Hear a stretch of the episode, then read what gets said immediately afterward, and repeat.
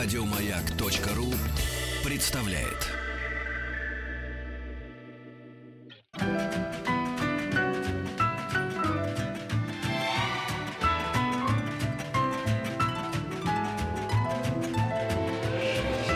Дышите глубже. С Петром Фадеевым. Ну, называется эм, эффект неожиданности. Мы обычно начинаем наш эфир с партии здравого смысла, с их заседаний. Но Антон э, Самуилович Долин значит, попросил, он не может развести 28 своих работ, вот, попросил пойти первым часом. Нет, секрет не в этом, на самом деле. Я и есть партия здравого смысла. А, на самом ты деле. и есть партия Главное. Я я- понятно. Ну, я просто сразу Ну, сказала, а теневая, еще, конечно. а Да, еще да, кружки да, да, по фото, да, а да. еще мне петь Да, да. охота. Ну, мы вот пошли навстречу, чтобы потом э, нагрузить Антона комплексом вины. И, и- потом в течение э, нескольких лет говорить, а помнишь, вот тогда мы тебе уступили? А помнишь, вот мы тогда пошли тебе навстречу? Я люблю делать... Это, деле, такая мелочь, а потом вспоминать будешь... э, монетизировать эту уступку Нет, а потом будешь а, жить и думать, что кто-то тебе должен. Да, да, да, и как крестный отец, когда-нибудь я попрошу тебя о продолжении, Антон. Так, да, ребята, все, мы да. Если вы поздоровались. кончили свое глумление, я перехожу к делу все-таки. Мы кончили свое углубление, да.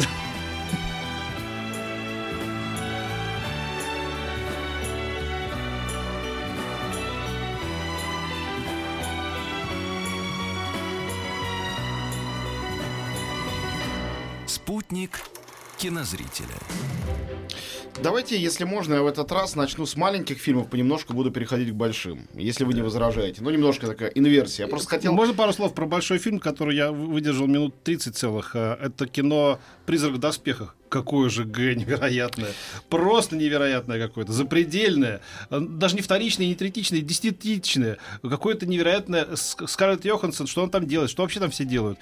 Ну, разумеется, это сделал клипмейкер. Разумеется. А главное, что поразительно. Вот мы с моим другом Сокол Крушкиным смотрели это кино. Он говорит, поразительно, что говорит, с Blade Runner, с бегущего по лезвию бритвы, эстетика не изменилась. Почему-то считается, что в мире сверхтехнологий, где искусственный разум, тело, э, нога, рука и все остальное, почему-то должны при этом капать с крыши, значит, мусорные контейнеры лежать, как прежде. И мусоросборщик, он будет такой же мусоросборщик, каким был сто лет назад. Это эстетика нуара, а не Runner, в Runner использованная в том числе. Ну, в дом то Почему никто не пошел дальше? Короче, у- ужасное, не советую вам ходить смотреть, потому что это потерянное время, А деньги. ты ходил в IMAX, как И Антон по, говорил? и по счастью, нет, и по счастью, Вот. э, он провалился даже и в американском прокате, то есть люди все-таки разбираются в каких-то Ну, вещах. он действительно прошел, ну, идет неудачно. Мне фильм очень нравится, но он действительно, ну, как явствует сейчас спетных слов, не для всех.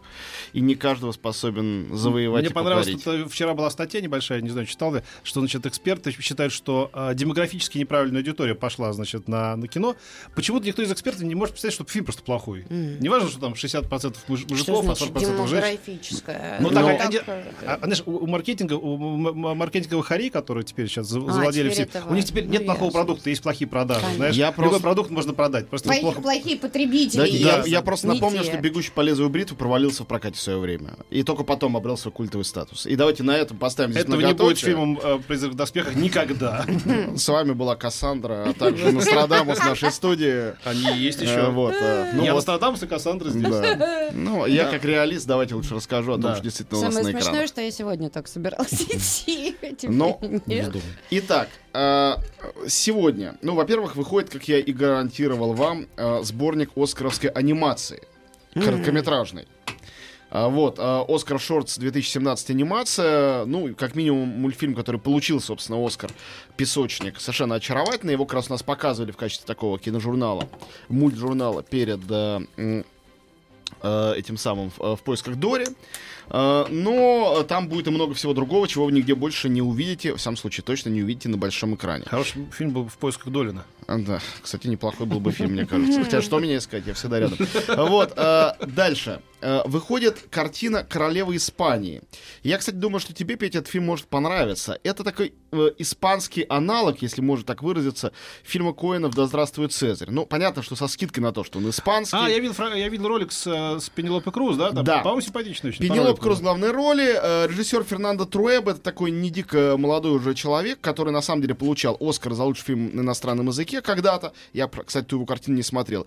А потом снимал фильм «Девушка твоей мечты», очень милый, э, продолжением, который является «Королевой Испании». Но вам не обязательно смотреть первоисточник, чтобы смотреть продолжение. Потому что э, там было про то, как съемочная группа в нацистской Германии, испанская, спасает еврея от, ну, собственно, преследований. То есть был такой антифашистский, в то же время ретро-кино сина- э, синефильский фильм.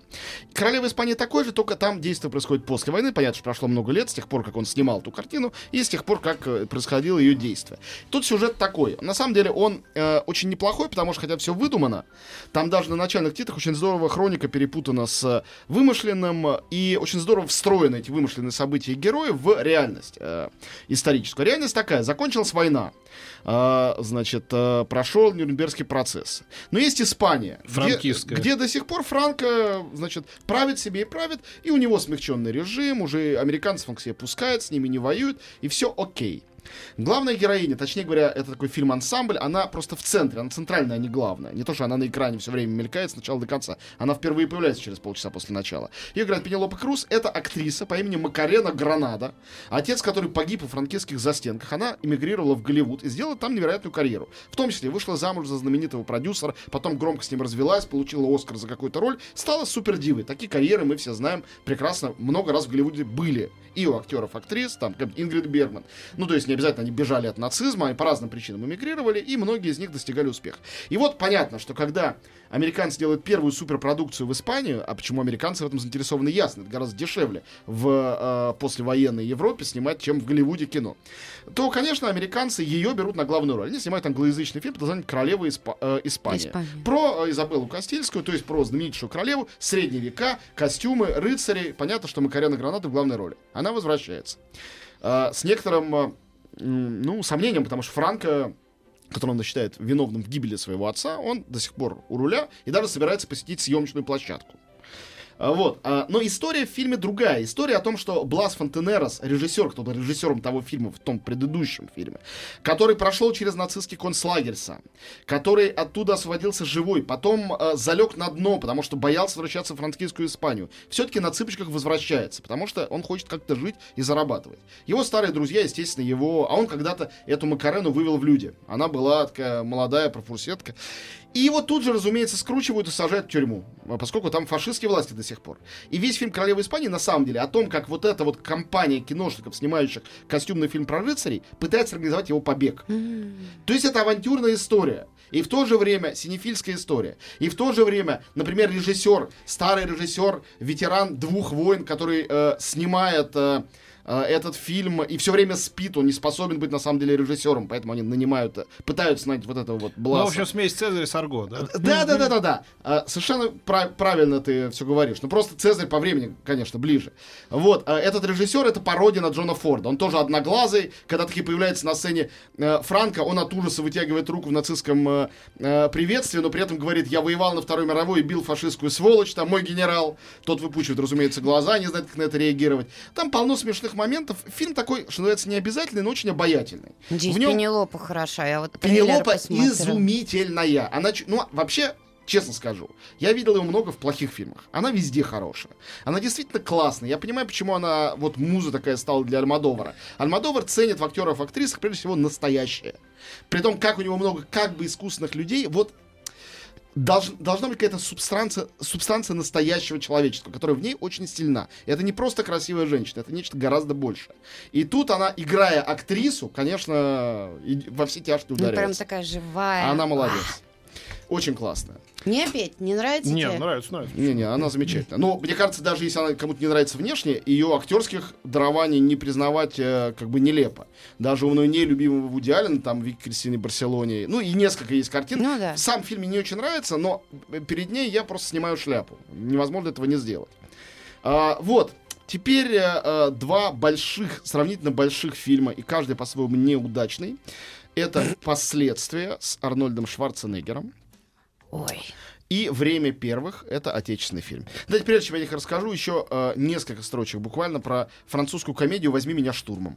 Маленькая, обаятельная, тоже совершенно не обязательная французская комедия. Дэнни Бун в главной роли, он же режиссер, тот самый, который с ним снимал «Бобро поржаловать». Очень хороший, смешной, ну, абсолютно локальный комедиограф. Сделал фильм о дочке э, министра внутренних дел э, девушке лет, скажем, 25, совершенно дурехи, которая мечтает быть э, бойцом спецназа и устраивается в этот спецназ. Единственная женщина среди мужчин. Фильм, естественно, о мизогинии, о борьбе за женские права. В то же время он очень смешной, в то же время это история любви, в то же время это, э, как э, французы со времен Луи де Фюнеса снимают, криминальная комедия, комедия про полицейских и про террористов и про политиков. Все это очень иронично сделано. Очень обаятельный Дэнни Бун, Алис Поль, которая в главной роли немножко похуже. Но в целом это хорошее французское кино для тех, кто скучает по хорошему французскому кино, по французским комедиям. Понятно, что, конечно, вы выйдете с этого фильма с мыслями, ну, французские комедии уже не те, где мой Ришар, где мой э, Депардье, где мой молодой, э, где мой э, Луи де Фюнес, там, Бурвиль, все так.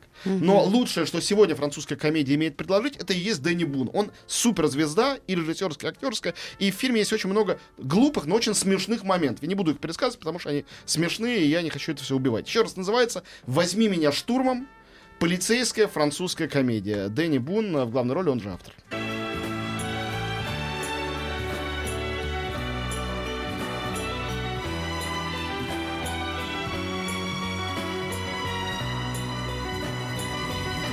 Спутник кинозрителя.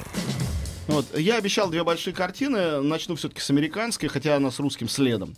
Последствия. Фильм Эллиота Лестера, молодого, никому, в общем, неизвестного режиссера. Что-то мне по этому фильму подсказывает, что он и не прославится в веках, хотя, конечно, рад буду ошибиться. И это картина, которая нам интересна просто потому, что это э, голливудская экранизация э, страшного и красивого, конечно, сюжета о Виталии Калоеве. Э, архитекторе, строителе, который убил авиадиспетчера, которого, как считал, который, как считал Калоев, виновен в гибели, в авиакатастрофе, которая повлекла за собой гибель семьи Калоева и многих других людей. На самом деле э, суд считал, что это несчастный случай, что диспетчер не был точно главным ответственным за это, хотя, наверное, может быть, если бы он повел себя иначе, что-то могло бы измениться. Ну и Калоев говорил, что совершил убийство в состоянии аффекта, что он не помнит, как его совершил. И, ну и, конечно, мы здесь не знаем, где реальность, где нет. Калоев сел в тюрьму, он вышел э, досрочно. И, в общем, эта история довольно точно повторена в фильме «Последствия», за что им большой плюс. Правда, действие принесено, конечно, в Америку, но главный герой — русский иммигрант. Э, вот, зовут его Роман, ну главное, что интересно в фильме людям, которых не интересует сам сюжет этот по себе, что зря, это то, что роль этого романа играет Арнольд Шварценеггер. Но поскольку продюсер фильма Даррен Аронофский, э, сопродюсер, я думаю, что планировалось сделать эдакий э, фильм «Рестлер». То есть вот как Микки Рурк вошел в какую-то новую актерскую весовую категорию с этой картиной и вернулся из забытия. Наверное, что-то подобное, то есть тяжелую психологическую, серьезную, убедительную роль прочили здесь Арнольду Шварценеггеру. Но думаю, что не столько Шварценеггер, сколько э, режиссер Лестер просто с этой задачей не справился. Это очень традиционная мелодрама. Параллельный рассказ о диспетчере, который страдает из-за случившегося, и человек, у которого погибла семья. В фильме придумали, что это не просто жена и дочь, но дочь еще была беременна, это уже мелодраматическая нотка совсем чрезмерная. В фильме много чрезмерного. Там кое-что даже хорошо придумано, придумано, но, э, например, везде ходит э, Шварценеггер э, и показывает всем фотографию с собой и своей семьей, вот, на диване. И он с этой фотографией приходит домой к этому диспетчеру, вот, это микроспойлер, но сюжет известен, господи боже мой. Да. Вот, приходит, э, когда он его убивает, э, он обессиленный садится на диван рядом с обезумевшей семьей этого диспетчера в той позе, которая на фотографии. То есть это хорошо придумано, но в эту секунду Шварценеггер достает с кармана фотографию и камере ее показывает, как бы, если кто не заметил параллели, то вот она. Mm-hmm. И сразу ты понимаешь, что это шито белыми нитками, что это такой неопытного режиссера, такой прием, который показывает себя, смотрите, я прием. Но когда он в тюрьме сидит, а в соседней камере кто-то э, заключенный почему-то вслух читает последний абзац преступления и наказания, ну, мне хотелось уже покраснеть от неловкости, но я разучился давно краснеть в кино, mm. э, и поэтому просто пожал плечами. Тем не менее, а, хочу сказать, что несмотря на все эти натяжки, история душераздирающая, она все равно трогает. И сама идея того, что герой, которого мы привыкли видеть в ролях суперменов, который всегда всех спасал, хороших, и убивал всех плохих, а тут он бессилен, во всех смыслах бессилен, а, и не злодей, нет никакого злодея, который виноват, а виновата судьба. А, сегодня, особенно в эти дни после жуткого теракта в Петербурге, а, я подумал, что этот фильм странно отзывается с тем, что, наверное, каждый из нас в большей или меньшей степени чувствует, с э, невозможностью идентифицировать это зло, показать на него пальцем, наказать его, как это когда-то делалось в кино. И именно присутствие Шварценеггера этот парадокс показывает очень здорово. При том, что я не могу назвать эту актерскую работу по-настоящему убедительной или хорошей. В общем, последствия не очень хороший фильм, но, скажем так, интересный случай. Ну и актерство, актерство Шварценеггера тебе тоже Ну, он не для этого он рожден на свет. Вот в чем дело. Конечно, актер выдающийся. Он не показывает себя здесь артистом невероятного диапазона. Хотелось бы, но нет. Время первых. Э, ну, во-первых, конечно, зря продюсер Тимур Бекмамбетов э, не смог договориться с Сергеем Бодровым, потом не смог договориться с Юрием Быковым, и в результате фильм снимал режиссер Дмитрий Киселев, известный как соавтор «Черной молнии» и нескольких серий «Елок» а также комедии «Джентльмены, запятая удачи». Мне кажется, что режиссер все-таки человек, от которого зависит в фильме почти все. Время первых фильм о э, Алексее Леонове, который первый вышел в открытый космос, как бы наша гравитация.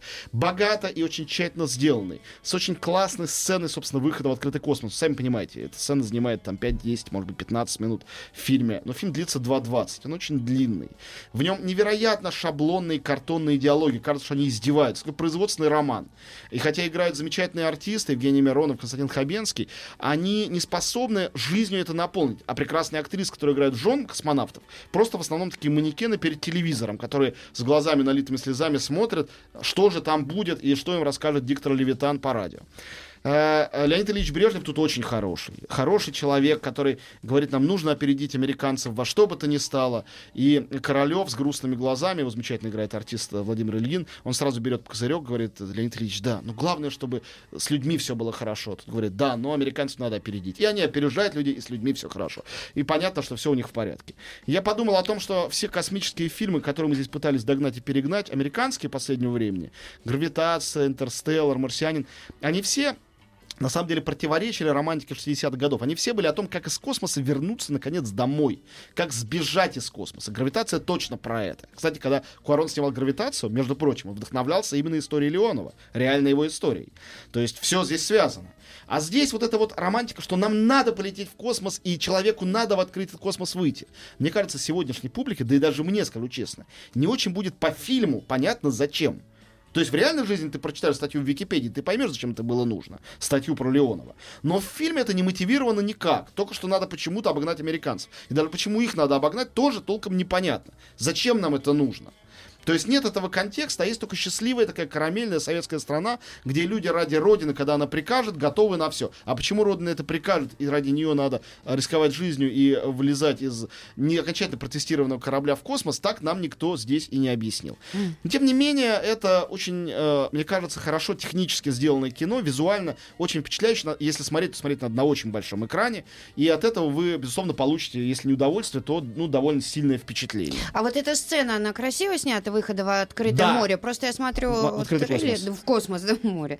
И на маленьком мониторе это, Да, в да. общем, не впечатляет. Она сделана очень здорово. Это человек, который на такой пуповине, как ребенок из этой утробы корабля, попадает в эту огромную черноту. И поскольку фильм о том, как хорошо быть в системе, это о том, как он на свободу вырывается и сразу теряет сознание от того, как ему свободно и хорошо, ему не по себе. И тут голос Брежнева, как голос Бога, в наушниках возвращает его, говорит, поздравляю вас, товарищ Леон. И он сразу берет себя в руки и лезет обратно в корабль, и все заканчивается хорошо. Я не пойму, кто на что. Брежнева играет. А, не узнала. Ты знаешь, я не знаю этого артиста. Он не как- узнала в гриме. он как раз очень, э, э, как сказать, э, ну, внушительный. Ну Щас да, вот я... Я, я могу, пров- э, могу проверить. Э, Валерий Гришко его зовут.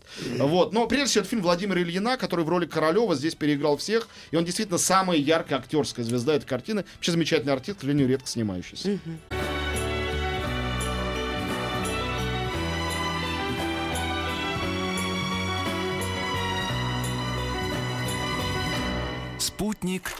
Кинозрителя.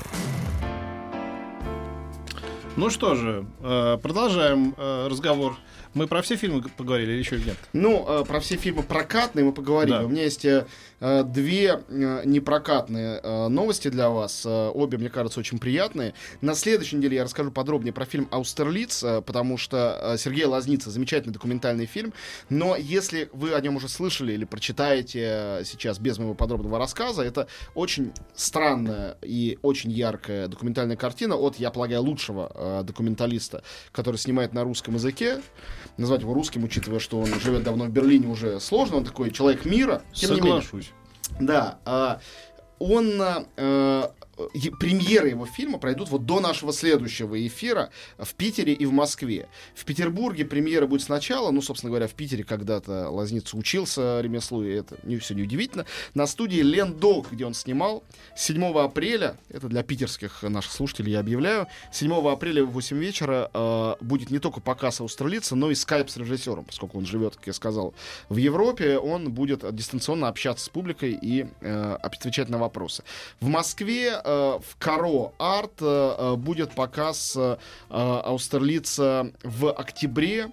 И тоже с режиссером будет связь 11 апреля. Ты еще не видел. Я видел фильм, А. э, уже видел его три раза. Это очень странное кино. Повторяю, через неделю я расскажу о нем более детально, потому что сейчас я просто анонсирую, скажем так, премьеру. Ну теперь же я буду мучиться, Да. что ж там странного. А, да, там, Петь? все странно. А, да, к, к разговору о, о- о Q&A э, я себя, может, коротко прорекламирую. У меня сегодня лекция про Терренса Малика с показом о путешествии времени в Атриуме вечером. Ну, если вдруг не видели еще, вам интересно, приходите. Будет показ фильма на большом экране, естественно, и я буду рассказывать про то, почему Малика считают гениальным.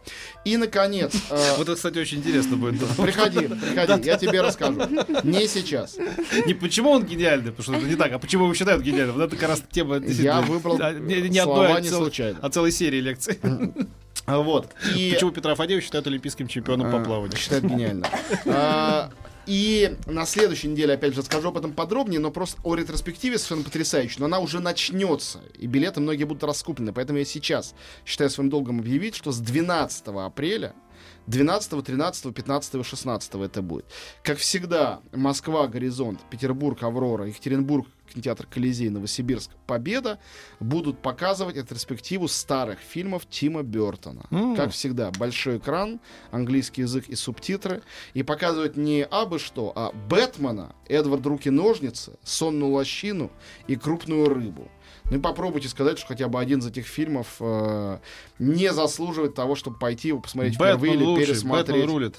Ну, Не а, было Бэтмена после Бэтмена. Вот так в целом, я даже, наверное, не буду спорить. но, Например, скажу о такой не всем памятной детали, что «Сонная лощина» — один из первых важных голливудских фильмов, который снимал как оператор Эммануэль Любецкий. Совершенно гениальный человек, трижды лауреат Оскара, заслуженный. Тогда он еще не был лауреатом ничего и даже номинантом, а снял вот эту готическую Америку 19 века, мне кажется, просто ну, потрясающе. Я помню, пошел с одной девчонкой, за которой ухаживал, в кинотеатр «Стрела» на этот фильм и заснул. Ну, может быть, сейчас сходишь и проснешься.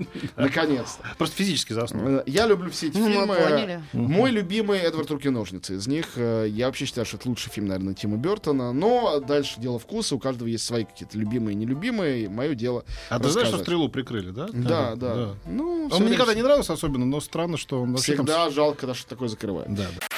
Еще больше подкастов на радиомаяк.ру.